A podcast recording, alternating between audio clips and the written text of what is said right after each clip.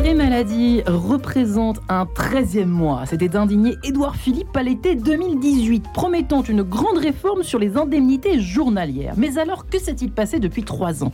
42% des salariés se sont vus prescrire un arrêt maladie en 2022, après 36% en 2020 et 38% en 2021, selon le baromètre annuel de Malakoff Humanis. Motif évoqué, à la première place figurent les troubles psychologiques, selon une étude annuelle du groupe de protection sociale euh, publiée euh, donc euh, la semaine dernière. Faut-il s'inquiéter de cette vague d'arrêt maladie? Marie-Ange de Sens Eh bien, tentative de réponse ce matin dans cette émission. Et j'ai la joie de recevoir pour en parler Astrid Dulot d'Allemand. Bonjour Astrid. Bonjour. Vous qui êtes experte à l'APM, qui signifie Association pour le progrès du management. Voilà, donc vous, êtes, vous avez bien votre place ce matin dans cette émission. Psychanalyste que vous êtes et auteur de nombreux, d'en tout cas d'un ouvrage qui était sorti avant le Covid, n'est-ce pas? Absolument. Donc, qui est un peu aussi une spécialiste, très originale. Effectivement, votre point de vue est passionnant. Euh, une sorte de psychanalyste des relations internationales. Euh, voilà la spécialité, euh, notamment d'Astrid Dulot d'Alamant. François Vigne est également avec nous. Bonjour. monsieur.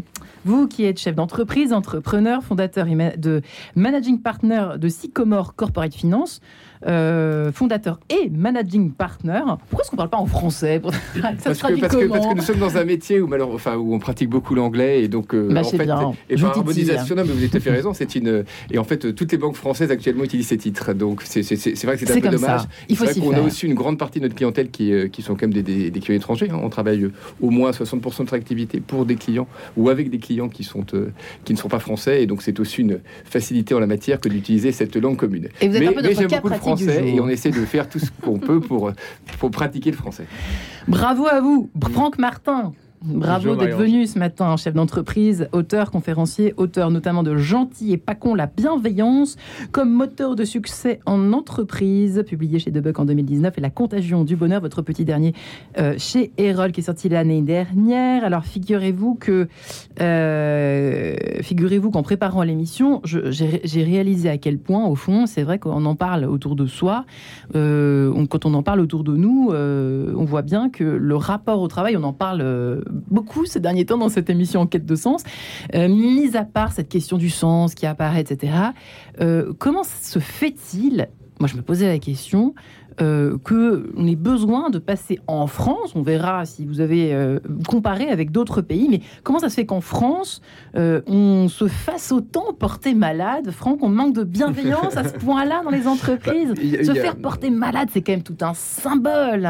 Il y, a, deux choses. D'abord, je pense que quand on parle de l'inquiétude de sur cette vague d'arrêt maladie, il y a quand même la santé qui compte. Et effectivement, il y a vraiment des gens qui sont malades. Globalement, on sait à peu près qu'un tiers des gens de cet absentéisme, en tout cas, est un absentéisme normal à la louche. Hein. Euh, donc ça veut dire, quoi normal? Bah, Normal, c'est-à-dire que vous avez des gens, vous avez des, femmes qui sont euh, enceintes, vous avez des papas euh, qui s'absentent parce que maintenant on a le droit à cette paternité justement, on en parlait tout à l'heure. Et vous croyez qu'ils sont compris dans les... Mais non, c'est pas un arrêt maladie. Si si si, bien sûr que si. Face à des arrêts, c'est de l'absentéisme. Hmm. Et puis vous avez les deux tiers d'absentéisme qui, qui sont la cause d'un management vraiment dégradé, avec des problématiques relationnelles, des problématiques d'écoute, des problématiques de frustration, et puis des gens qui ne résistent pas, puis qui, qui commence éventuellement parfois par des, de vrais troubles euh, musculo-squelettiques, comme on dit euh, dans, la, voilà, dans le jargon, et puis qui en fait euh, parfois ont des vrais troubles psychologiques, puis qui ne supportent plus la relation aux autres, ou à leur patron, ou à l'autorité, à l'autoritarisme.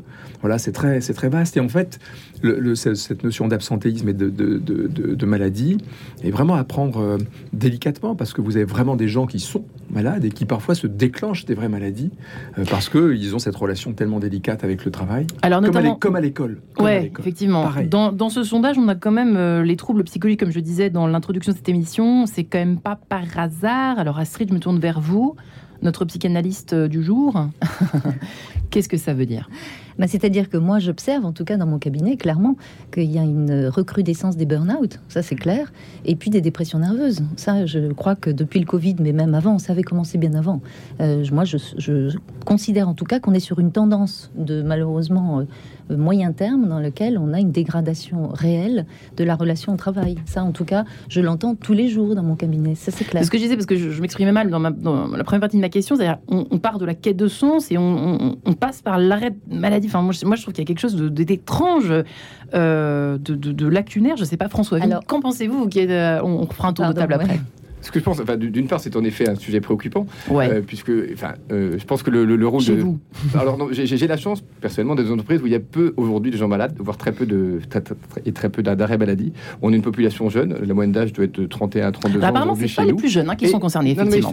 une, partie des jeunes sont aussi malades d'après les sondages que j'ai pu voir, mais, mais c'est vrai que nous avons la chance nous de ne pas avoir beaucoup de jeunes malades. Mis à part ça, je, je, lis comme vous les statistiques. Alors, il faut quand même garder aussi le bon côté des choses. Il y a la majorité des Français qui ne sont pas malades. La majorité des Français, il y a plus 58% des Français qui n'ont pas d'arrêt maladie dans l'année. Donc ça, ça, ne touche qu'une partie de la population. En revanche, pour la partie qui touche, il faut vraiment trouver des solutions. 42%, c'est quand même énorme. Alors, oui, non, mais, non, mais on est bien d'accord que c'est beaucoup trop. Vous avez tout à fait raison en la matière. Et il faut trouver des solutions. Ça passe évidemment par l'amélioration de la santé globale, puisqu'il y a quand même là encore les arrêts maladie pour des problèmes de santé euh, qui, sont, qui ne sont pas des santé psychologiques. Et puis il y a toute la problématique en effet du, du mal-être au travail, qui est un vrai sujet auquel il faut trouver des solutions. Ça passe par d'autres techniques de management. Ça passe aussi, je pense, même par des choses simples comme l'aménagement des locaux. Aujourd'hui, euh, on pratique par exemple le flex office, que je trouve à titre personnel profondément déshumanisant. Quand vous savez que vous Alors le flex office, c'est une partie en télétravail, une partie. c'est quoi le flex office, c'est que vous n'avez pas de, de, de bureau vous venez pas de, de, de, chaises. Et ça veut dire également qu'en général, le flex office, il n'y a pas assez de chaises pour tout le monde. C'est-à-dire que si tout le monde vient, il y a 20% d'effectifs qui n'aura pas sa chaise. C'est quand même un signal qu'on vous donne. On dit quand même à chacun, tout le monde n'a pas sa place dans l'entreprise. Et ça fait partie des choses. Moi, tous les salariés que je connais et qui sont euh, en situation de flex office vivent aussi ça comme un mal-être. Ne pas avoir, ne pas être accueilli, ne, ne, pas avoir sa place dans l'entreprise, c'est aussi un mauvais signal. C'est aussi un, oui, enfin, son coin. Oui, exactement, son, son mm. coin. chaque salarié et en même temps, on aime bien faire tourner les gens pour éviter là encore que les gens s'enferment dans une position et qu'on puisse régulièrement changer, mais il, n'empêche qu'il est important de comme se les, Comme les prêtres, les curés qu'on change de paroisse. Pardonnez-moi. Non, non, mais, je pense que c'est vrai, et c'est vrai pour n'importe quelle non, responsabilité, non, responsabilité associative aussi. Il faut hmm. savoir régulièrement changer de position pour leur permettre de développer de nouvelles choses, pour éviter, je dirais, de s'encrouter. Et c'est bon pour chacun. Inversement, il est bon aussi pour chacun de se sentir accueilli. Et quand on n'a pas sa place d'entreprise, on n'est pas bien accueilli. Euh, et, ce qui est, et, là, on parle d'entreprise, mais je crois que l'un des endroits aujourd'hui où il y a le plus d'arrêt maladie, c'est qu'il y a une administration. Quand on voit la souffrance des enseignants, quand on voit la souffrance des soignants, quand on voit la souffrance, et quand vous avez également les RATP. Vous avez vu que les RATP aujourd'hui manquent de chauffeurs de bus, manquent de chauffeurs de métro, aussi en grande partie à cause d'arrêt maladie. Et donc ça, ça, ça, ça témoigne d'un vrai malaise et, il faut prendre ça à bras le corps. Astrid, vous, Alors, pardonnez, je vous ai coupé tout à l'heure. Non, non, je vous en prie. Non, ce que je voulais dire, c'est que moi, j'ai le sentiment que c'est quelque chose de beaucoup plus large que simplement en France déjà. Hein. ça, on l'observe aussi aux États-Unis, on l'observe aussi euh, en Angleterre. On a quelques statistiques aussi qui commençaient à se développer sur la Chine et puis ça a été évidemment arrêté par le pouvoir. Donc c'est quelque chose qui, pour moi, est plutôt général. Et c'est pas que l'absentéisme, hein, c'est le fameux euh, quiet quitting dont on parle beaucoup. Le quiet quitting, absolument. Nous avons consacré une émission. Voilà. Et donc en fait, pour moi, moi j'ai vraiment le sentiment aujourd'hui qu'on est dans un, dans un système en fait qui est en crise qui est le système international, le système européen aussi est en crise. On voit que le système aussi du travail, le système du travail et le système du travail est aussi en crise. Mais pour moi, c'est l'ensemble du système qui est à revoir. C'était un système qui jusqu'à présent fonctionnait après la deuxième guerre mondiale avec tout ce qu'on avait construit.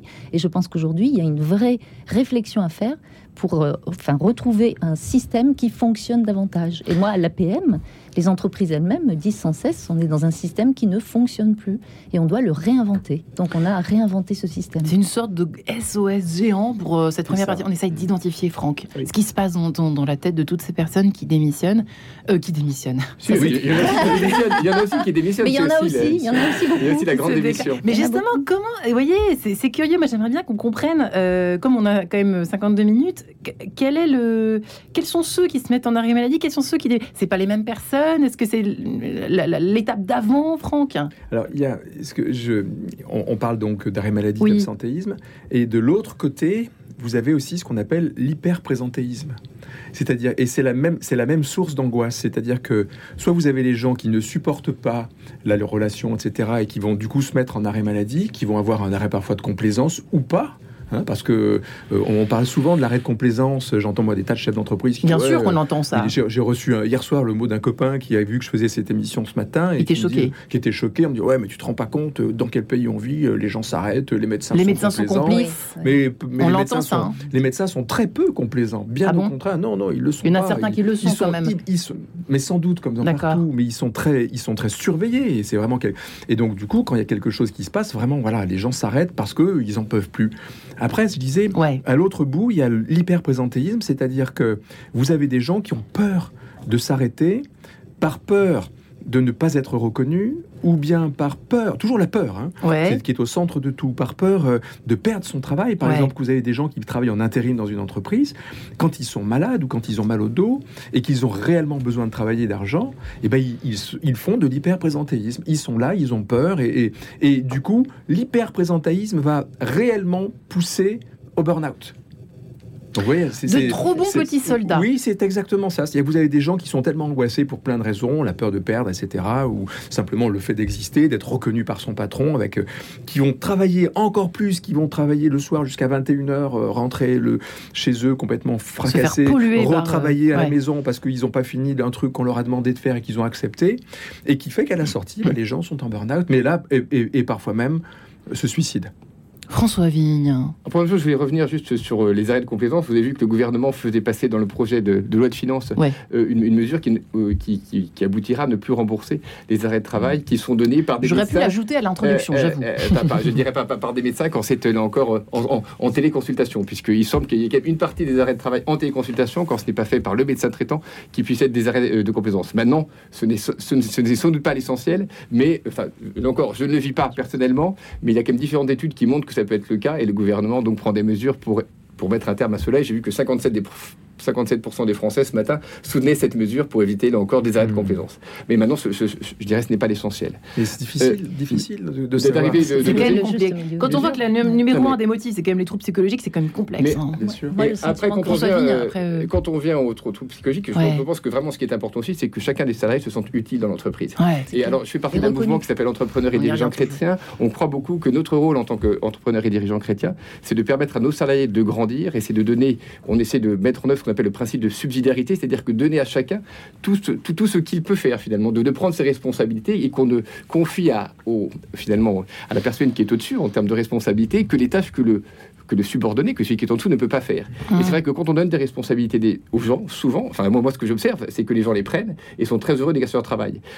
En, revanche, quand on, est, quand on ne s'en sent pas utile dans l'entreprise, il est beaucoup plus facile encore euh, de, de partir en arrêt maladie puisqu'il n'a plus beaucoup de sens à son travail. et c'est pour ça qu'il doit quand même y avoir une différence, alors on ne voit pas dans les statistiques, entre les petites entreprises et les grandes entreprises. Il me semble qu'il y a moins globalement d'arrêt maladie dans les petites entreprises, et là encore il faut se garder de généraliser, que dans les grandes entreprises, dans des grandes structures, où il y a parfois un sentiment de déshumanisation et de de déresponsabilisation. Et donc, hmm. c'est ça, et, c'est pour ça aussi aujourd'hui que beaucoup de jeunes préfèrent travailler dans des jeunes, dans des petites hmm. entreprises, dans des petites structures, plutôt que dans des grandes structures dans lesquelles ils se sentent déshumanisés. Comme le dit souvent Franck Martin, c'est aussi souvent les, injonctions paradoxales, les, les, incohérences managériales qui font que ça nous fait péter un câble, pour parler extrêmement poliment. Euh, Astrid, c'est selon vous, vous aviez l'air d'opinier du chef euh, ah euh, sur la déshumanisation. Tout à fait. Ça fait partie de notre mutation aujourd'hui que nous vivons, mais c'est compliqué parce qu'on sent les vieux dinosaures euh, euh, des vieilles boîtes qui sont là, qui, qui, qui, qui, misent encore sur le, fonctionnement hiérarchique, extrêmement vertical, etc. Et il y a une, une, opposition, quelque chose de... une tectonique des plaques qui est en train de se mettre en place. Ah oui, pour moi c'est une évidence parce que je vois les jeunes qui ont besoin d'autonomie.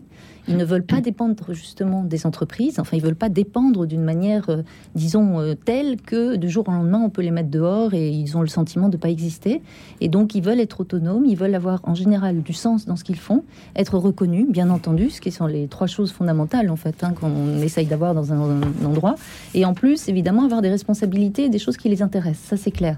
Or, moi, ce que j'observe, c'est que souvent, il y a le contrat qui relie en fait l'entreprise aux salariés euh, a beaucoup évolué dans le temps et je pense qu'on est dans un contrat qui aujourd'hui dysfonctionne. Enfin, je, moi, j'ai vraiment ce sentiment que ce que les entreprises proposent comme type de, de contrat, dans le, pas dans le sens contractuel, mais dans le sens relationnel, la relation qui s'instaure entre les, les, dirigeants de l'entreprise et les salariés ne fonctionne plus aujourd'hui parce que ce qu'on demande aux salariés, c'est toujours plus et quelque part, alors dans certaines boîtes, hein, c'est évidemment pas le cas de partout, mais je l'entends beaucoup dans les, dans les grosses boîtes et avec un anonymat et un manque de cœur qui vraiment à un moment donné devient euh, criant et déshumanisant. Le donc forcément dans l'entreprise, Franck, ça c'est vraiment un Franck on, peut, on peut aller encore plus loin parce que vous parlez de contrat, mais on peut vraiment parler du vrai contrat, du vrai contrat de travail, ne serait-ce que ne serait-ce que la terminologie que l'on emploie du salarié ou du collaborateur, qui, est complètement déplacée. Bah, c'est-à-dire qu'aujourd'hui, moi je travaille avec une entreprise qui s'appelle Châteauforme, qui est extraordinaire sur le plan euh, humain, de l'humanité.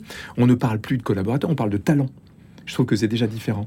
Et aujourd'hui, si vous regardez le contrat tel qu'il est fait, c'est un contrat à sens unique ou quasiment à sens unique. C'est comme si vous aviez un contrat de mariage et que le contrat de mariage était fait uniquement pour l'un et pas pour l'autre. C'est-à-dire que on, on protège l'entreprise donc vous avez effectivement euh, euh, la fonction, euh, la, définition de la mission, la rémunération, le salaire, les congés payés, tout, ce qui est contractuel, hein, d'accord? Mais vous avez aussi tout ce qui touche à la défense de l'entreprise, la confidentialité, les, clauses de flexibilité géographique, les, clauses de flexibilité salariale. Vous avez des trucs pas possibles. Vous avez donc tous ces trucs-là. Et, en, fait, on s'aperçoit d'une chose, c'est qu'on on, on n'est pas que en train d'échanger du temps de notre vie contre de l'argent. C'est pas ça le contrat. Le vrai contrat, c'est que non seulement effectivement on va passer énormément de temps dans l'entreprise et encore plus hmm. beaucoup si on s'y sent bien, pourquoi pas Puisque quand on est passionné, on compte pas son temps. Mais, au-delà de ça, travail. mais oui, c'est parce que les gens sont pas passionnés. Bien sûr. Et, au-delà de ça, vous avez des gens euh, qui euh, comment euh, vont avoir cette comment cette nécessité. Enfin, ce contrat nécessiterait que on puisse dire, bah voilà, moi, moi en tant que collaborateur, en tant que talent allant travailler pour vous j'ai besoin que vous me donniez du feedback régulièrement et pas me faire un entretien annuel. J'ai besoin que euh, vous puissiez Comme chez me, me, mm. sécuriser en termes de règles du jeu et faire en sorte que les règles que nous co-créons éventuellement euh, avec cette chance-là de temps en temps, eh bien vous puissiez non seulement la faire respecter par tout le monde, mais la respecter vous-même. J'ai besoin que vous me donniez cette euh, que, que, vous m'apportiez ce qui mes, mes, principaux besoins qui dans l'entreprise sont on l'a vu le sens, mais sont aussi des choses basiques, l'autonomie. Vous vous en avez parlé François, et, aussi l'affirmation de soi, c'est-à-dire considérer que quand je dis quelque chose, je suis entendu. Le nombre de réunions où vous avez des gens où on, dit aux collaborateurs qui amènent une idée un peu dérangeante, non mais c'est bon Franck, euh, tais-toi, ça va, tu, la ramènes toujours avec ton truc, ou, ou le type qui est un peu dérangeant parce que précisément il n'est pas entendu et qu'il est frustré, et que du coup il va faire un, un bon responsable syndical. Parce que très souvent, les gens qui ne sont pas entendus et frustrés vont se diriger vers le côté social de, la relation professionnelle, c'est-à-dire ils se syndicalisent. Hmm. Et pas forcément pour se protéger, ça peut être ça. pour lutter mais pour lutter et puis surtout pour exister parce qu'ils sont totalement frustrés. Eh bien, suite de cet échange, si vous le permettez, juste après cette page en couleur, faut-il s'inquiéter de cette vague d'arrêt maladie? À tout de suite.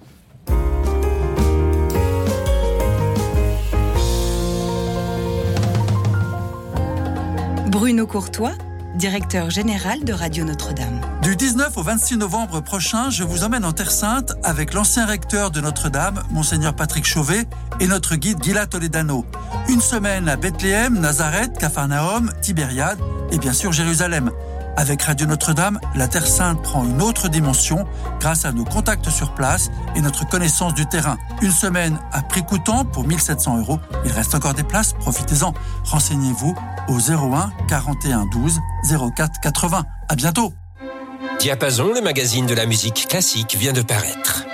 Au sommaire de Diapason en octobre, rencontre avec Barbara Hannigan, un génie nommé César Franck, Heinrich Schütz, un père de la musique allemande, et en cadeau, le guide des concerts 2022-2023. Diapason, c'est aussi un CD événement joint à votre magazine, Les Caprices pour violon de Paganini dans une interprétation légendaire. Avec Diapason, osez être classique. Joie de la rencontre, de l'espérance, de l'amour et de la mission. Thérèse vous invite à découvrir les secrets de la joie pendant la semaine thérésienne d'apprentis d'Auteuil du 28 septembre au 1er octobre. Quatre jours de rencontres, d'enseignements, de témoignages, soirées de prières, ciné-débats et spectacles poétiques. Pèlerins, familles, jeunes et curieux, le programme est pour vous. Retrouvez l'intégralité sur sanctuaire sainte parisorg En quête de sens, Marie-Ange de Montesquieu. Faut-il s'inquiéter de cette vague d'arrêt maladie à laquelle on assiste en France en ce moment? Eh bien, c'est la question du jour dans Enquête de Sens. Nous en parlons avec Astrid Dulot d'Alamant, euh, psychanalyste, auteur, euh, euh, psychanalyste des relations internationales. J'aime bien vous appeler comme ça.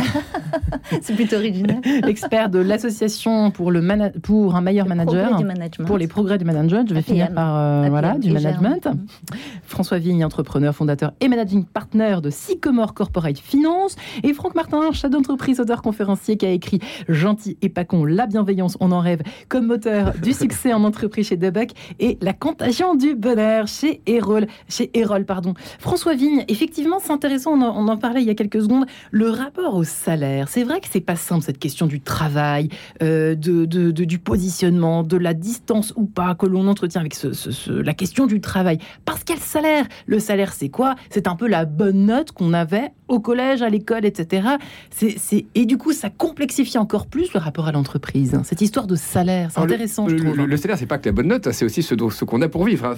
La, plupart des gens, quand même, travaillent parce qu'ils ont, ils ont besoin de vivre. Et Nous ne restons pas des enfants. donc, s'ils travaillent, c'est quand même d'abord pour gagner de l'argent et parce qu'ils ont besoin et parce que. J'ai des bonnes notes et, parce que donc, il, faut quand même, il faut, il faut quand même vivre. Et donc, ça, c'est quand même la première chose. Et ensuite, euh, et on, on échangeait là rapidement, il, en, droit du travail français, sans vouloir faire du juridisme, le, je dirais, un, salarié est salarié parce qu'il s'engage dans un lien de subordination, et c'est défini comme ça par la loi, avec l'entreprise pour obtenir un salaire. Donc c'est comme ça qu'est défini le contrat de travail aujourd'hui. Alors il faut songer à, réfléchir à peut-être à, ce droit pour le faire évoluer euh, et, pour le rendre sans doute plus inclusif, ou pour permettre mieux au SAI de, se réaliser dans l'entreprise. En même temps, il faut aussi avoir conscience qu'un certain nombre de, salariés sont désireux de cette protection. Il y a un certain nombre de, salariés qui, parfois préfèrent simplement être protégés, qui ne veulent surtout pas être sur le devant de la scène, qui ne veulent pas prendre de responsabilité. Il faut aussi avoir conscience qu'il y, y, a des profils très différents d'entreprise. Il faut accompagner chacun. Et je crois beaucoup à la responsabilité de chaque entreprise, qui est la nôtre. Il y a aussi une responsabilité, évidemment, je, dirais, des salariés.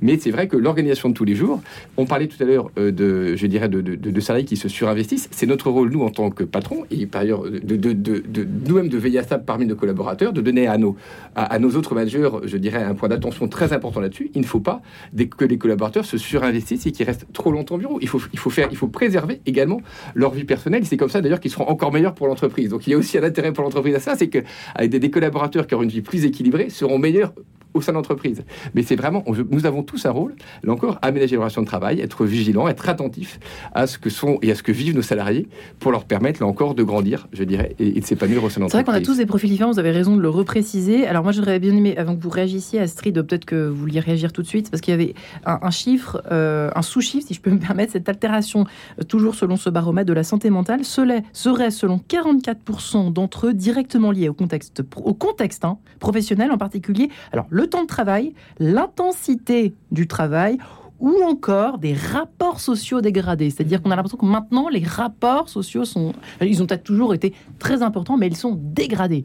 Oui, je pense que d'abord, il y a des choses qu'on acceptait peut-être avant, qu'on n'accepte plus aujourd'hui. Ça, je crois qu'il y a une vraie évolution là-dessus. Justement sur ce rapport dégradé. Peut-être qu'à un moment donné, on acceptait certaines choses parce qu'on avait peur de perdre son emploi, on avait peur de perdre son salaire. Et donc, on faisait avec et on arrivait à trouver les systèmes pour s'en sortir à peu près. Hmm. Je crois que les, en tout cas, ce que j'entends moi dans les jeunes générations, ils veulent plus ça du tout. Enfin, il y a des choses qui changent de manière très forte parce que leur relation au travail change. Ils veulent, ils sont demandeurs d'un équilibre vie professionnelle, vie personnelle beaucoup plus fort. Ils ont eu cette chance pendant le Covid, mais on l'a tous eu en fait, hein, de le vivre. Et je crois que de, bon, dans beaucoup de cas, on a pris quand même euh, goût à ça, ce qui est tout à fait normal et logique en fait. Hein. Et on était probablement dans un système avant où euh, nous, en tant que salariés, on avait vraiment, on, prenait le temps qu'il fallait et c'était le travail qui était le plus important dans notre vie. Et aujourd'hui, je pense que ça se rééquilibre. De la même façon qu'à mon sens, les jeunes sont demandeurs d'intelligence collective, ils, sont, ils veulent plus de hiérarchie aussi forte que celle que nous, on avait pu connaître aussi. Donc il y a des mouvements à l'intérieur je pense, euh, de, des générations et de ce qui est véhiculé par ces générations, qui, font que inévitablement dans l'entreprise, puisque c'est le terrain par excellence où ça peut s'exprimer, euh, eh ben ça, ça, va en revanche euh, moins bien se passer parce que on n'accepte plus les mêmes choses. Et donc les relations dégradées, oui, moi je l'entends tous les jours parce qu'il y a des luttes de pouvoir, d'après ce que j'entends. Euh, moi, je ne suis pas dans le domaine directement puisque je ne suis pas dans une entreprise, mais j'entends des luttes de pouvoir, j'entends des euh, manques de confiance très forts. Enfin, ça, je, pense que vous devez euh, le voir vous aussi dans votre activité. je vois des gens qui me disent qu'on ne leur fait pas confiance, qu'on ne les écoute pas, qu'ils qu'ils sont pas entendus, qu'ils sont pas reconnus et qu'en fait, à un moment donné, la dégradation fait qu'effectivement, ils tombent malades. Parce que moi, je veux bien le Covid, mais depuis 2018, déjà le constat avait été fait c'est-à-dire par, rapport aux années précédentes, donc à l'époque par Édouard Philippe, les arrêts maladie représentent un 13e mois. Il y a comme un, dans cette, même dans cette phrase, comme s'il y avait à côté, vous avez de la chance, euh, ceux qui se permettent de se déclarer malades. Enfin, vous voyez ce que je veux dire, Franck, pour revenir un peu à, l'origine de, de, cette émission. Euh, euh, en France, il y a aussi là quelque chose de particulier, c'est-à-dire qu'on sait qu'on a un système de santé particulier qui est assez favorable, en tout cas dans ce genre de situation, quand on, se sent mal, au travail notamment, on, sait qu'il y a toujours cette possibilité de l'arrêt maladie, etc. Mais cela dit, là, dans cette phrase, c'est vrai qu'il y, a un jugement, quoi. Il y a un truc, bon, vous allez arrêter, vous allez vous mettre au boulot, les Français. C'est un peu ça, finalement. tout à fait. C'est ce qu'on ressent. et c'est d'ailleurs, je, vous parlais de, cet ami qui m'a envoyé un petit mot hier soir. C'était vraiment ça. On, est dans le jugement. Tu, tu, es, tu es malade, donc tu n'es pas sérieux, quoi. Tu, tu es absent. Tu profites du système un peu. Oui, sauf, qu'on ne se rend pas compte non plus que vous avez des tas de gens qui sont, dans, qui sont présents, mais qui sont dans un absentéisme présent. C'est-à-dire que vous avez des gens qui hmm. sont là, mais qui ne sont pas là. Si vous avez des gens qui bossent 7 heures par jour, qui sont dans leur ordinateur et qui. Vous en voyez, vous, vous en, vous en avez en consultation Il y en a plein qui, qui sont euh, euh, devant l'ordinateur et qui, effectivement, euh, travaillent sur. travaillent pas, justement, sur leurs prochaines vacances ou font leurs courses. Ils sont pas là. Ils sont pas là. Mais ce qui est intéressant, c'est de comprendre que ce qui, ce qui fait que les gens sont comme ça dans ce, dans ce type d'attitude de, face à l'entreprise avec ces problèmes de carence relationnelle. Il y a, cinq points, vous savez, j'aime beaucoup euh, Maria Montessori, j'avais fait ce parallèle mm. de ce que j'appelle le management et l'entreprise contenante, parallèle entre les, enfants, les, élèves, la façon dont on les élève. Oui, vous aussi, vous faites ça. Et, mm. euh, et, et, les entreprises. Le, le premier point, c'est que autant pour un enfant que pour un adulte dans une entreprise, il faut le sécuriser. Dans une entreprise, c'est quoi? Eh bien, c'est avoir des règles du jeu partagées qui sont co-créées et qui sont respectées et que l'on fait respecter sans aucun passe-droit. C'est faire en sorte que le salarié, j'aime pas ce terme, euh, le talent, en tout cas la personne, mmh. euh, soit, soit sécurisé, notamment quand on parle beaucoup des objectifs, on a souvent des gens qui ont des épées de Damoclès commerciales au-dessus de la tête parce que s'ils n'atteignent pas leurs objectifs une fois, deux fois, on les dégage. Donc, mmh. euh, en général, quand ils sont pas sécurisés, ça marche le deuxième point de ce management contenant, euh, c'est la réponse aux besoins essentiels. On l'a dit, les besoins essentiels dans une entreprise, c'est avoir du sens de ce pour quoi on travaille, c'est le haut de la pyramide de Maslow. Le deuxième point, euh, François en a parlé, c'est l'autonomie, la responsabilisation. Le troisième point, c'est permettre l'affirmation de soi. Hmm. Le, le, le, troisième point de ces cinq C'est-à-dire faire confiance, un peu laisser carte blanche d'une certaine façon. Euh. Comme un enfant, euh, euh, l'enfant recherche l'autonomie. Alors il est maladroit avant d'être adroit, et c'est comme ça pour les entreprises et aussi dans les collaborateurs. Le troisième point, c'est on est des êtres de relation. Il y en a que cinq, hein, rassurez-vous. On est des êtres de relation, donc c'est faire en sorte en, tant que manager de créer la relation soi-même avec ses équipes et entre les équipes.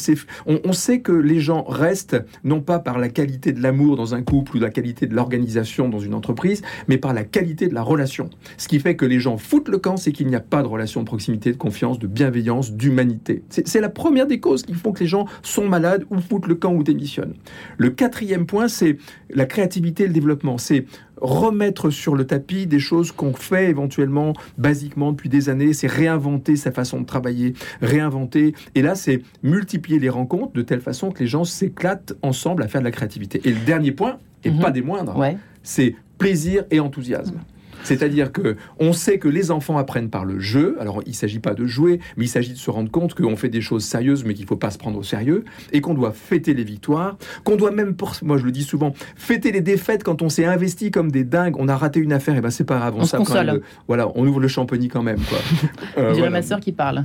voilà, c'est cinq points de, de ce management contenant euh, qui est inspiré de Maria Montessori. Sauf que, effectivement, on l'avait évoqué tout à l'heure, la question de la fonction publique, c'est quand même assez intrigant, puisque les objectifs ne sont pas tout à fait énoncés de la même façon. Euh, comment est-ce qu'on explique autant d'arrêts maladie selon l'un et l'autre, François Vigne, euh, dans la fonction publique Je, suis pas fonctionnaire, même si j'avais fait, un stage de, deux mois de la fonction publique au, au Conseil régional de France. Et c'est vrai que le, je pense le grand problème de l'administration, c'est qu'il n'y a plus de management. Il y a un endroit où il n'y a pas y a un endroit où il n'y a pas d'arrêt maladie, ou très peu, c'est l'armée. Et, là, il y a un vrai management. Dans le reste de l'administration, les politiques sont très bons managers. En général, ils ont managé à peu près eux-mêmes. Ils, sont des anciens assistants parlementaires et ils, n'ont aucune notion de management. Et beaucoup de, fonctionnaires euh, ont en fait très peu de capacité managériale. Et donc aujourd'hui, il faut des, véritablement doter l'administration d'un meilleur management. Sinon, je voulais revenir sur, sur deux points, parce qu'on que on parlait tout à l'heure, euh, euh, il y, a deux choses qui ont été dites de façon qui étaient importantes. Euh, à propos, d'une, je dirais d'une part, de, la, pardon, de, de, l'effet Covid. Parce, que, parce qu'il y a aussi une partie aujourd'hui des, des, des, salariés qui ont du mal à revenir dans l'entreprise, et, certains qui repartent assez vite en arrêt maladie. Moi, ce que j'ai observé, mmh. c'est qu'en fait, on était très peu fermés. On était fermés, évidemment. Enfin, on a, on a dû demander à nos salariés de rester chez eux quand c'était imposé par la, par, par la loi. Mais si, sinon, nous, on est resté ouvert l'essentiel du temps. Et c'est vrai qu'on a eu aucun mal. Aujourd'hui, tous nos salariés sont, ils ont droit au télétravail, mais la, plupart n'utilisent pas ce droit parce qu'ils préfèrent être dans l'entreprise, bah, parce qu'ils viennent avec plaisir, ils, se sentent bien. finalement, euh, c'est plutôt plus agréable pour eux de, bénéficier de, l'environnement professionnel, des outils qu'on met à, leur disposition d'entreprise que de travailler chez eux. Et pour nous, ça c'est important. Encore, ils ont tout à fait le droit au télétravail. Et si par exemple ils ont avoir une livraison à accueillir en semaine, on leur, ben, ils, prennent, ils, travaillent de, chez eux, c'est très bien. Ça leur permet d'avoir le week-end pour faire autre chose, et c'est très bien. Mais en revanche, pour les, dans l'essentiel, pour l'essentiel de leur vie, ils sont au bureau et ça crée une atmosphère beaucoup plus, euh, beaucoup plus sympathique. Il y a, il y a un truc incroyable aussi, tu sais, dans les entreprises, pardon. Euh, on, parle maintenant de cette fonction de Chief Happiness Manager. Oui. Et moi, souvent, je dis, mais attendez, mais arrêtez. Alors, c'est bien d'avoir un Chief Happiness Manager, mais tout, manager devrait être lui-même un Chief Happiness Manager. Astrid. Pardon, non, non, non, ah, pardon, je... Astrid. non, non, je suis d'accord avec vous complètement. Hein. Je pense que le, la question de l'ambiance au travail est fondamentale, en fait. On revient dessus. Plus qu'on l'imagine, hein. plus qu'on l'imagine, en ah, fait. Hein. Et c'est normal. Enfin, On passe beaucoup de temps quand même dans un bureau. On est beaucoup investi dans des missions, quelles qu'elles soient, mais donc euh, la relation humaine est fondamentale. C'est faire la fête, comme on les disait, fêter les victoires fêter les succès, fêter les anniversaires. Nous, on fête tous les anniversaires. C'est vraiment ça, c'est une des choses importantes. J'ai l'impression que ça s'est un peu perdu avec le Covid. Hein, oui, mais, mais, mais Moi, je me souviens qu'à l'époque, entreprises ont, ont arrêté. Nous, on a repris dès qu'on a pu, etc. Et ce sont des, ce sont des, ce sont des moments importants que les, euh, que, que, les gens attendent et qui leur font plaisir. Il faut vivre des moments ensemble. Plus qu'on vit tout Alors, moi, j'ai une question pour les managers, les, les petits, les grands chefs, les moyens schtroumpfs qui nous écoutent ce matin. Qu'est-ce que vous leur dites? Qu'est-ce que vous leur dites quand tout à coup, voilà, apparaît un arrêt maladie, apparaît deux, et ils voient rien, ils voient pas le 1, 2, 3, qu'est-ce qu'il faut faire? Euh, Astrid, j'ai envie de commencer par la psychanalyse que vous êtes. Bon, alors moi, évidemment, je proposerais de parler.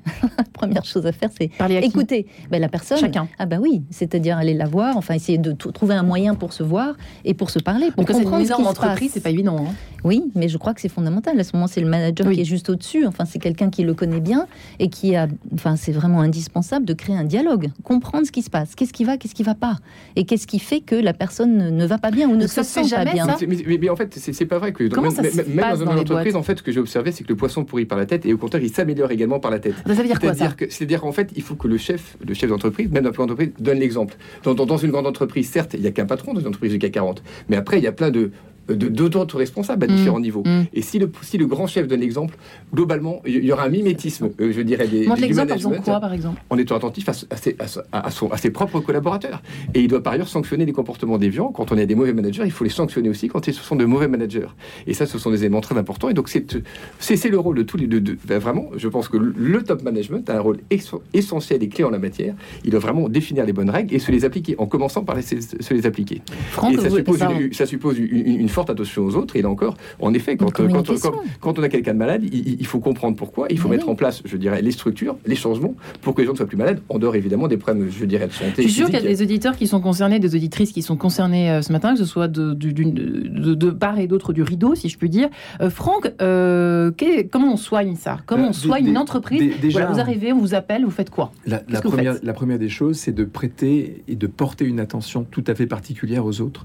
Donc c'est moi ce que je dis souvent, c'est euh, de, renforcer son acuité euh, euh, humaine et sensorielle, c'est-à-dire c'est d'être capable... Pour le chef? Pour tout le monde.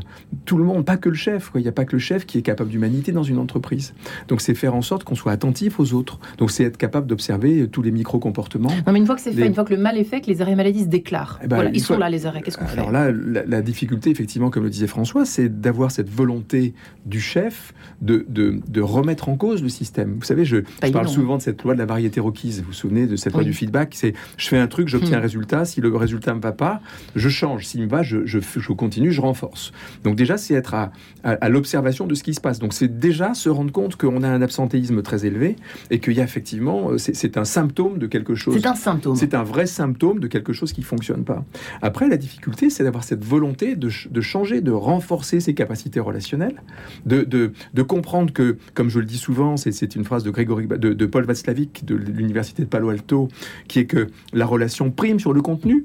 C'est-à-dire qu'on est tellement centré sur le contenu, sur l'organisation, sur nos produits, sur nos ventes, qu'on en oublie que tout le reste et tout ce qui fait qu'une entreprise fonctionne, c'est encore une fois la relation humaine. Donc tous les chefs ne sont pas de mauvaise volonté. Mais, non. Donc euh, parfois ils savent pas faire en fait. Mais après, il faut se faire conseiller. La, oui, non pas le de bousculer les choses aussi. Ça François peut aussi arriver. Parfois on se fait dépasser par l'organisation.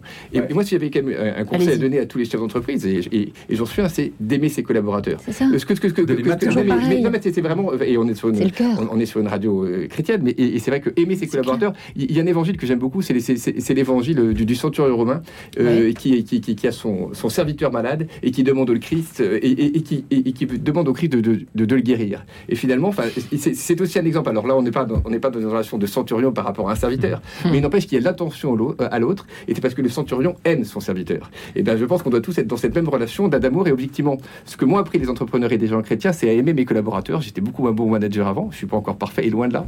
Mais quand on aime son collaborateur, quand on considère son collaborateur comme un autre soi, comme un autre soi-même, quand c'est son prochain, c'est pas simplement là encore un salarié, c'est son prochain, euh, son collaborateur, son salarié, son le talent qu'on a qui travaille avec vous, les talents qui travaillent avec vous sont, des, sont vos prochains. Vous avez une relation très différente, un regard très différent sur l'autre, sur ses problèmes, sur ses difficultés, sur son désir d'exister, sur son désir de se réaliser. Enquête de sens. Euh, Radio Notre-Dame, Zaz, si on se retrouve juste après, à tout de suite. Radio Notre-Dame.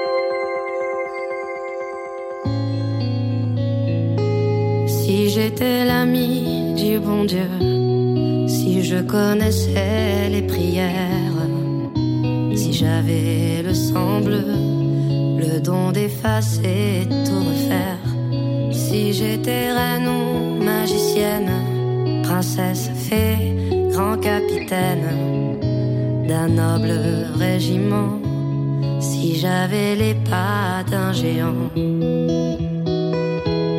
je mettrais du ciel en misère toutes les larmes aux rivières et fleurirais des sables fruits, même l'espoir. Je sèmerais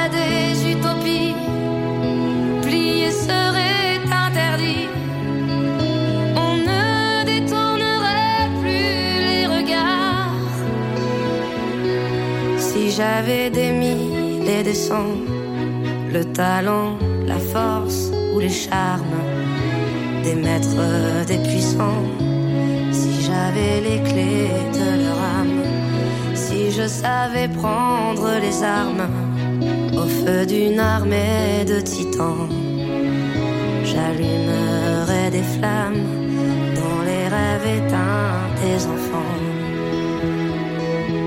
Je mettrai des couleurs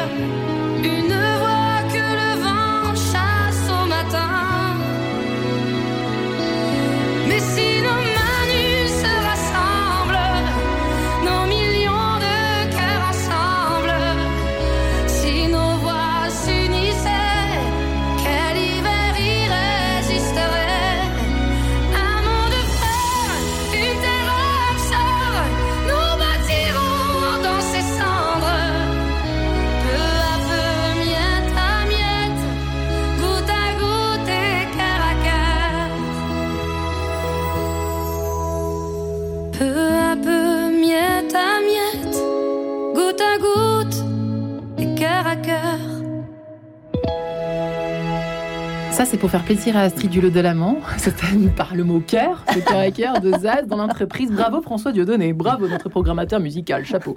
Faut-il s'inquiéter de cette vague d'arrêt maladie en France actuellement? Eh bien, Astrid Dulot d'Allemand est là pour en parler, experte à l'APM, l'association pour le progrès euh, du management, psychanalyste, euh, François Vigne, entrepreneur, fondateur et managing... Managing... Managing, pardon. Désolé. On est jeudi, franchement, euh, la honte. De Sycomore Corporate Finance et Franck Martin, chef d'entreprise, auteur, conférencier, qui a écrit Gentil et pas con, la bienveillance comme moteur de succès en entreprise et la contagion du bonheur. Euh, le premier chez Debuck et le second chez Erol. Astrid Dulot d'Allemand, euh, on, on s'attaque à un truc quand même bien compliqué, mais il y a des choses simples. C'est effectivement, on l'a dit, la, la, euh, le sens, la bienveillance, Euh, et puis euh, la relation. mettre du cœur, la relation. mais c'est quand même pas simple parce qu'on n'est pas obligé. C'est vrai qu'on n'aime pas forcément tout le monde, même quand on est collaborateur ou salarié. On n'est pas obligé d'aimer tout le monde. Quand on est chef, on n'est pas non plus. C'est quand même compliqué. Vous dites d'aimer, de. Moi, je veux bien, mais c'est quand même pas simple d'aimer tout le monde, d'aimer tous les caractères, d'aimer, d'aimer, d'aimer. Alors, je sais pas si on peut dire aimer. Moi, je dirais respecter. Déjà, c'est déjà beaucoup. Et puis, essayer de comprendre le mode de fonctionnement de l'autre. Ça, ça, moi, ça me paraît fondamental. Ça, c'est important déjà. Ça, c'est un peu un conseil à ah donner. bah oui, oui, ça me paraît évident parce que chaque personne a une façon de fonctionner différente. Et si on arrive à comprendre sa sensibilité, euh, sa façon d'entrer en contact avec l'autre, les difficultés qu'elle rencontre, est-ce qu'elle est plutôt euh, dans une période de dévalorisation personnelle ou pas Enfin, comment est-ce que les choses se passent pour elle? Parce qu'on peut avoir peur de, perdre de, pouvoir aussi. Ça, c'est un truc qui, peut hanter et qui peut fragiliser une entreprise. Le manager peut, peut avoir cette sensation, mais pour le coup, euh, plus il se met dans une notion de pouvoir, plus il va créer en fait l'inverse, hein, c'est-à-dire la compétition. Et, c'est ça le sujet, c'est que pour moi, c'est sur la fragilité. enfin, en tant que psy, toujours c'est la même chose. Quand vous êtes dans, un, dans le fait de je te montre que je suis fort, ben, l'autre il va essayer de montrer qu'il est fort aussi. C'est la compétition et c'est l'ego qui sort et du coup c'est l'affrontement. Mm. Alors qu'en fait, quand on essaye de, partager ses faiblesses et ses fragilités, et eh ben là il y a le, le cœur qui pas n'importe comment, c'est-à-dire pas, ah ben, pas n'importe comment, mais quand quelqu'un va pas bien et qu'on dit ah ben moi j'ai déjà connu ça aussi, tu sais dans tel moment ou telle chose, enfin oh, qu'on partage. Pas du tout intuitif ce que vous dites, c'est eh naturel. Eh hein. ben, il, se trouve qu'en euh, l'occurrence, on peut réapprendre à, ah, créer la relation. C'est simplement une façon de rétablir une relation humaine. le lien se fait, vous savez, alors ça, mais c'est clair. Hein, le lien se fait sur les fragilités, jamais sur les forces, hmm. jamais. Sur les forces, c'est le rapport de force. Et ça, on l'observe partout. Hein. Astrid, vous évoquiez juste, euh, un, alors, je sais, un petit exemple. Vous disiez que, en tout cas, les personnes qui viennent vous consulter pour dans ces cas de burn-out, d'arrêt maladie, euh, en raison de leur mal-être en entreprise, c'était dû au manque d'écoute, au, sentiment de ne pas être écouté, pas être reconnu. Et vous aviez peut-être un exemple ou deux ou quelque chose à nous raconter J'ai un exemple qui m'a beaucoup frappé parce que c'est dans une grande société. Bon, je vais évidemment euh, éviter de parler de manière trop précise, mais disons que c'est une personne qui euh, effectivement a une assez grande responsabilité. Enfin, elle est euh, voilà, et donc elle a sous ses ordres beaucoup de personnes. Il se trouve que dans son contingent de personnes, il y en a eu quand même une vingtaine qui ont eu un, un burn-out. Bon, déjà. Vingtaine? Vingtaine. Donc, euh, elle a essayé de, cette personne de tirer les sonnettes d'alarme en disant il y a quelque chose qui dysfonctionne. Rien. Personne ne, réagit. Et au contraire, c'est elle qui commençait à être euh, embêtée mmh. parce qu'on considère que bah, elle tient pas ses équipes. Mmh. Qu'est-ce qu'elle fait? Est-ce qu'elle est humiliante? Est-ce qu'elle se comporte mal? Et puis, à partir de là, entre une espèce de euh, d'enquête mais qui se retourne contre la personne au lieu d'essayer de comprendre le dysfonctionnement du système. Et ça, moi, je trouve que sur un plan systémique, c'est impressionnant, parce qu'on a parlé de beaucoup de choses, mais pas du côté systémique. Quand vous avez une personne qui commence à avoir un burn-out, une deuxième, un troisième, eh bien, sur un plan systémique, c'est qu'il y a un dysfonctionnement dans l'entreprise. Enfin, pour moi, c'est une évidence. Hein. Mhm. c'est le symptôme de quelque chose qui ne va pas euh, comme on l'a vu d'ailleurs euh, chez France Télécom à un moment donné avec tous ces... Absolument. Bon, ben voilà. À ce moment-là, il y a quelque chose à comprendre il y a quelque chose à remettre en cause dans le management. Et on a l'impression que bien souvent, c'est il y a une espèce de peur, je ne sais pas si c'est le bon mot, qui fait que ça on bloque tout, on étouffe sous le tapis. C'est ça, Parce ça peut être de la peur, ça peut être de la paresse aussi. Hein. oui, ça, dire, ou, les deux, aussi, ou les deux, ou une incapacité, ou une incapacité à voir les choses, ou une incapacité à savoir prendre en compte les considérations individuelles des gens dans la mise en œuvre du projet collectif, sachant que souvent les considérations individuelles sont précisément du domaine du non-dit ou de l'inavouable ou de l'autodéfense ou pour Astrid de l'inconscient. Le non-dit, c'est-à-dire autour bah, de quoi Le non-dit, c'est par exemple c'est votre incapacité à parler de votre intimité professionnelle. Par exemple, quand quelqu'un vous donne une tâche, vous ne savez pas la faire, mais vous êtes suffisamment pas sécurisé et pas en confiance pour le dire. Donc à un moment, vous dites oui, mais vous savez pas faire et vous bloquez le système. Et donc hmm. ça, c'est ça la, considération individuelle. Et, et le problème, c'est qu'aujourd'hui, personne n'est performant dans le cadre d'un projet s'il se sent pas pris en compte, entendu, respecté. Voilà. Donc à partir du moment où il manque ça, c'est fichu et vous avez un déséquilibre. Le problème étant qu'aujourd'hui, on est tellement pressé par le temps, vous avez des entreprises, pas forcément du CAC 40, mais qui ont des investisseurs, qui ont une, pression financière, qui attendent du retour sur investissement, que, euh, eh bien, euh, on n'ose pas renverser notre rapport au temps. C'est-à-dire qu'aujourd'hui, il faut savoir prendre du temps avec les gens pour pouvoir en gagner beaucoup après. Et c'est pas que du temps qu'on gagne après quand on écoute les gens. C'est du temps, c'est de l'énergie, c'est de l'absentéisme diminué, c'est du bon présentéisme, c'est de la passion de notre travail. Et aujourd'hui, qu'est-ce qu'on fait? On fait l'inverse, c'est-à-dire que on, dit j'ai pas le temps, j'ai pas le temps. J'ai eu un, jour un, chef d'entreprise euh, qui travaillait donc avec une équipe et puis euh, il y avait une collaboratrice qui avait perdu son mari. Donc elle revient après euh, une certaine absence. Mm. Et puis donc l'assistance de chef d'entreprise lui dit euh, Tiens, il y a Madame Machin qui est revenue, euh, ça serait peut-être bien que tu puisses la recevoir et discuter avec elle. Et je l'entends dire Je n'ai pas le temps, envoyez-lui des fleurs. Je, lui dis, mais tu te rends compte de ce que tu es en train de raconter? Et je lui, je, lui, rappelais que son rôle, c'était précisément, on en a parlé tout à l'heure à la pause, de materner les gens avec lesquels il travaille. Pas materner au, sens, du terme, hein. au bon sens, pas faire à la place de materner au sens prendre soin. Je, mm. vous disais le, ce, ce, rôle du, de ce que j'appelle le caretaker, celui qui prend soin, vous savez, au, curling, vous savez, cette, euh, ce, sport entre guillemets olympique au curling, où on, voilà, où on, qui fait sourire parfois. mais qui est un truc incroyable sur le plan d'adresse. Vous avez quelqu'un qui s'appelle le caretaker. C'est celui qui, avec son balai, frotte devant la quille pour dégager le terrain et faire en sorte que la quille atteigne sa cible. Eh ben, notre rôle en tant que manager d'équipe, voire même que n'importe qui dans l'entreprise, c'est précisément d'être attentif aux gens qui sont autour de nous avec beaucoup de bienveillance, d'humanité, de respect, d'humilité, pour faire en sorte qu'il y ait une, une espèce d'égrégore qui se dégage, qui se dégage de, d'une équipe. Et en ayant en tête la relation prime sur le contenu. François Vigne c'est parce que quand, on parlait tout à l'heure, je, je parlais de, de, paresse. J'ai moi-même, j'ai travaillé pendant 15 ans dans, des grandes entreprises, dans certaines côtes au CAC 40.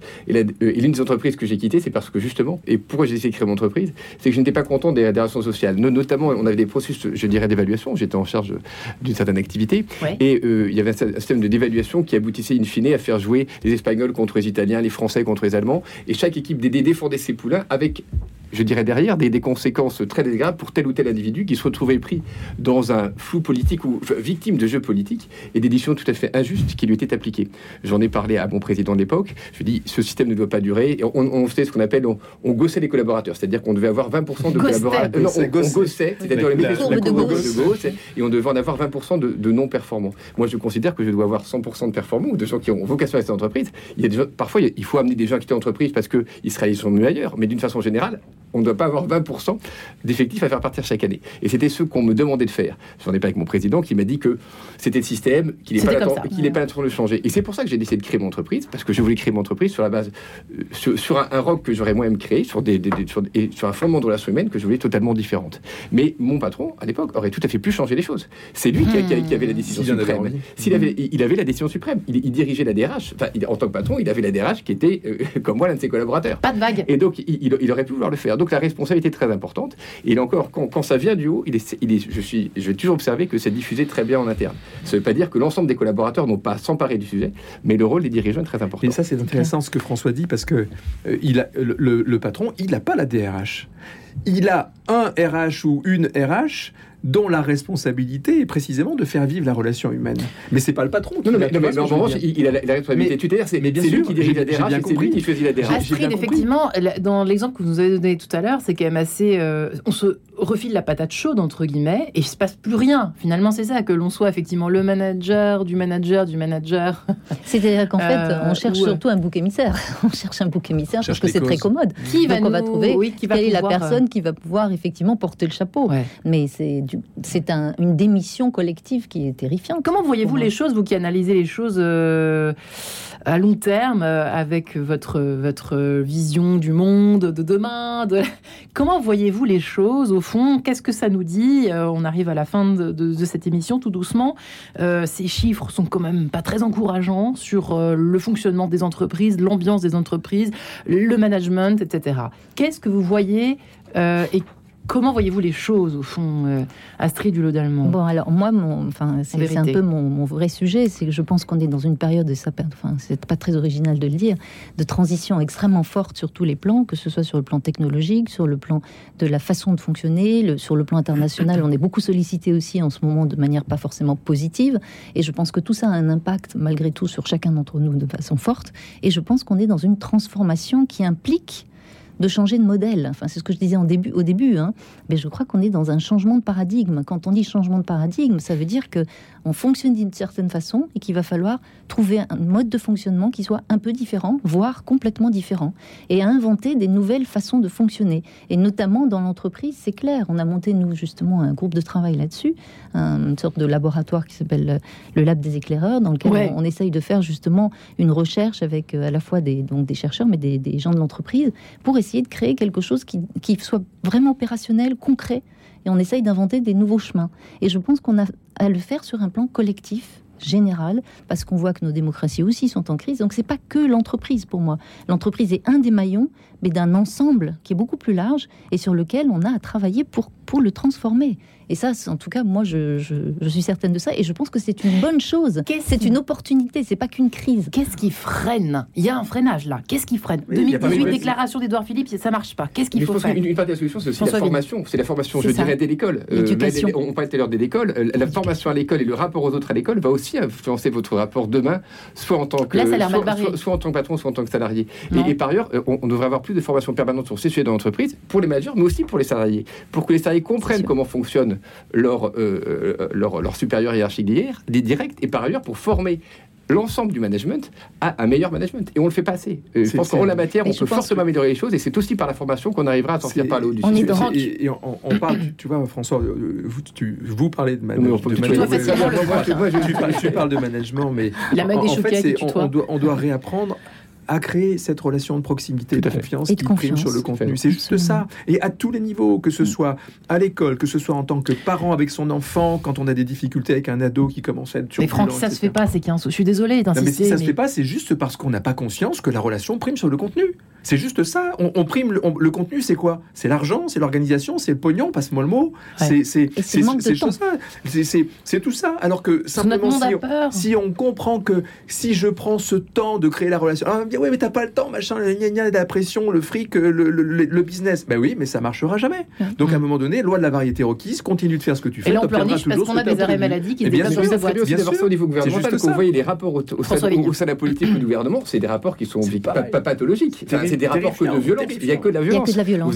C'est-à-dire que, attendez, chacun son tour. Vous avez vu toutes les affaires qu'il y a depuis quelques jours. Et la façon dont les ministres, je dirais, euh, s'opposent entre la façon dont le président gère ses ministres, la façon dont. Et ça à tous les niveaux dans la politique. C'est un très mauvais exemple pour la société. Eux aussi devraient être exemplaires en la matière parce qu'ils pourraient expliquer la même, ils devraient appliquer la même bienveillance que celle qu'on veut développer dans toute la société. La relation prime sur le Et l'éducation, pour ça, il y a vraiment un travail à faire, à mon sens, parce que dans l'éducation, on est aussi dans la compétition. On commence l'éducation dans la compétition. Dès la maternelle. Dès la maternelle. Hmm. Au lieu de faire un système, enfin j'en parlais tout à l'heure, moi j'ai vu une maternelle que j'ai trouvée extraordinaire, dans laquelle il y avait euh, une espèce d'estrade. Il y avait deux chaises sur cette estrade, avec une avec une grande oreille, une avec une grande bouche.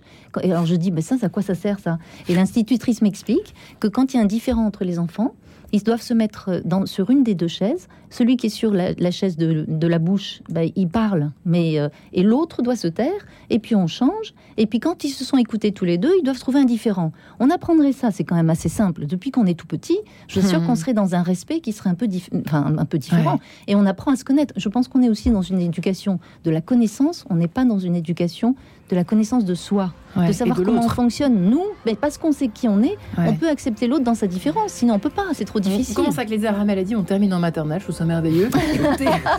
je sais pas ce qu'en disent les auditeurs. En tout cas, merci infiniment à vous trois. Merci du lot allemand, experte à l'association pour le progrès du management, euh, psychanalyste que vous êtes. François Vigne, merci infiniment à vous, entrepreneur, fondateur et, euh, et managing. Je vais y arriver un jour peut-être, partenaire de Sycomore Corporate Finance, membre des des entrepreneurs et dirigeants chrétiens, les EDC, que nous connaissons bien. Et Franck Martin, merci à vous, chef d'entreprise, auteur, conférencier. Euh, vos deux ouvrages, on les rappelle, Gentil et pas con, la bienveillance comme moteur de succès en entreprise, cette fois c'est QFD chez Debuck, et La contagion du bonheur. Merci chez Erol, pardonnez-moi.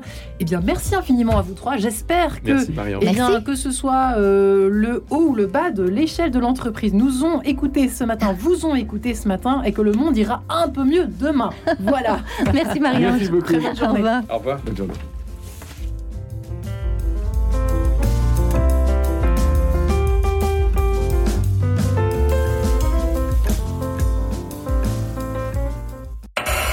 Retrouvez le podcast de cette émission sur le www.radionotre-dame.com. Les semaines thérésiennes, eh bien, on en parlera demain. Ce sera au cœur de cette émission autour du personnage de Sainte Thérèse avec nos trois invités, dont Marlène Goulard, l'auteur, chanteuse, euh, comédienne. Euh, le père Joël Pralon et Hermine Seyck seront également avec nous dans cette émission toute thérésienne. À demain.